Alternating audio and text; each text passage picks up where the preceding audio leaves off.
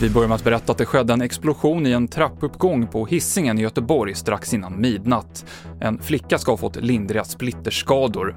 Polisen inledde en stor insats och under natten greps fyra unga män som är misstänkta för mordförsök. Under insatsen så krockade två polisbilar och flera poliser fick frakturer, men ingen ska vara livshotande skadad. Länder som hade milda coronautbrott i våras har det nu tuffare. Tjeckien utropade seger över viruset i somras, men överväger nu en total nedstängning. En fjärdedel av alla smittofall i Tjeckien har kommit den här veckan. Portugal, som klarade sig lindrigt i våras, har också smittkurvor som pekar kraftigt uppåt de senaste sex veckorna.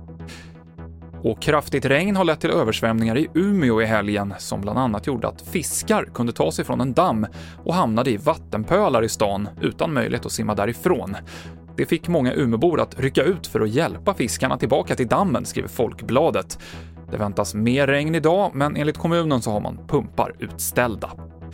TV4-nyheterna med Mikael Klintevall.